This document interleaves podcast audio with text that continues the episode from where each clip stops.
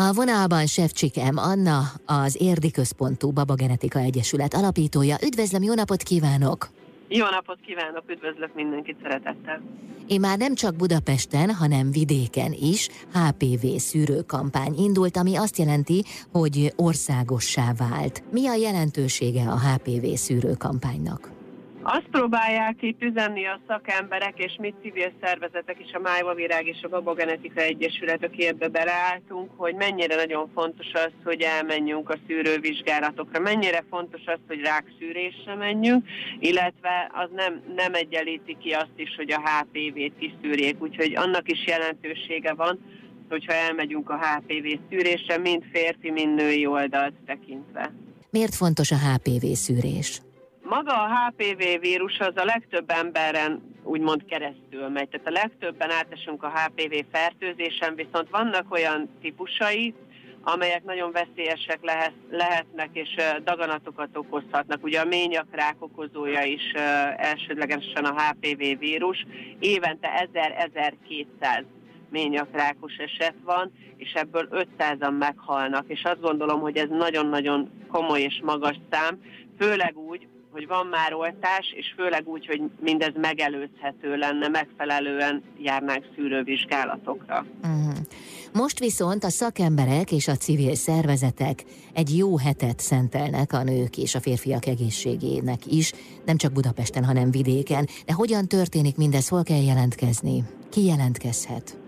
Hát a férfiaknak már megvolt a, a kampányon belül a vizsgálata múlt héten pénteken, viszont a nőknek még vannak lehetőségeik Budapesten is viszonylag sok ponton és országosan hat városban.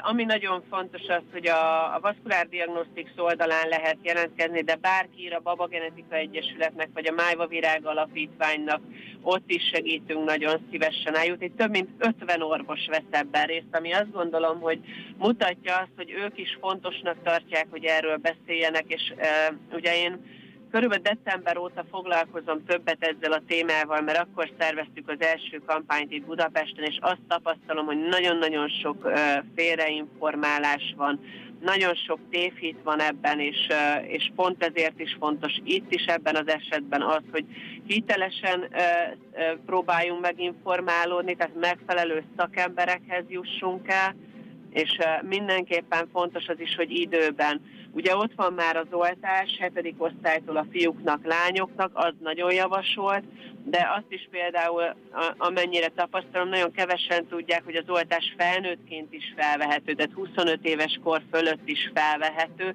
és javasolt is. Uh-huh. Ezen a szűrőkampányon egy újfajta HPV tesztet alkalmaznak, ha jól tudom. Igen, egy mRNS típusú szűrővizsgálat van, ami azért fontos, mert pont ezeket a magas rizikófaktorú HPV típusokat szűri ki, és az egy dolog, hogy itt egy munkanapon belül eredményt kapnak azok, akik részt vesznek rajta, de megtörténik az úgynevezett genotipizálás is, ahol a három legsúlyosabb típust megnézik három munkanapon belül, úgyhogy még hamar is kapnak, és ami nagyon fontos, hogy azok a szakemberek, akik végzik ezt a vizsgálatot, csinálnak ezzel egy tájékozódó ultrahangot is, tehát hogy már ugye azokat a jeleket ott is esetleg észlelhetik, amik utalhatnak akár egy HPV fertőzésre, de nagyon-nagyon fontos ez a része is, hogy, hogy ott vannak a szakemberek, lehet tőlük kérdezni és segítenek, mert sokkal inkább javasoljuk ezt az utat, mint azt, amikor ugye fölmegyünk mondjuk egy, egy Facebookra, és ott kezdünk el érdeklődni így adott betegségekkel vagy a szűrésükkel kapcsolatban. Itt vagyunk és segítünk, akár a szakemberek is, akár mi civil szervezetek ebben. Nőgyógyászati vizsgálat és HPV-teszt, ugye nagyjából ez történik a HPV szűrőkampány keretén belül. Oltásra van-e lehetőség? Az oltás az ma jelenleg Magyarországon ugye a hetedikeseknél van úgy, hogy térítésmentesen el lehet indítani, ugye a szülők azok, akik beleegyezünk abba, hogy a gyermekeink felvegyék az oltást, viszont sajnos jelenleg még térítésesen van a többi korosztálynak, ezt házi orvos is felírhatja. Uh-huh. Abszolút javasolt és hát ugye nagyon fontos lenne, hogy megelőzzük a, a, a daganatos betegségeket, ami érintheti nőket és férfiakat egyaránt. Tehát, hogy tényleg, tényleg azt gondolom, hogy nem tudunk eleget beszélni az egészségmegőrzésről és a szűrővizsgálatok jelentőségéről. Hát igen, mert életet menthet. Szó szerint. Hmm. Szó szerint, és köszönjük szépen azt, hogy önök is beszélnek róla, mert nagyon fontosnak tartjuk, hogy minél több emberhez eljusson ennek a lehetősége, mert én így beszélgetve az orvosokkal azt tapasztalom, hogy még az is, aki megengedhetne magának egy vizsgálatot, az sem veszi igénybe, mert, mert nem tudja, hogy mi ennek a jelentősége. Uh-huh. Sok vizsgálatra jelentkező hölgyet Köszönöm.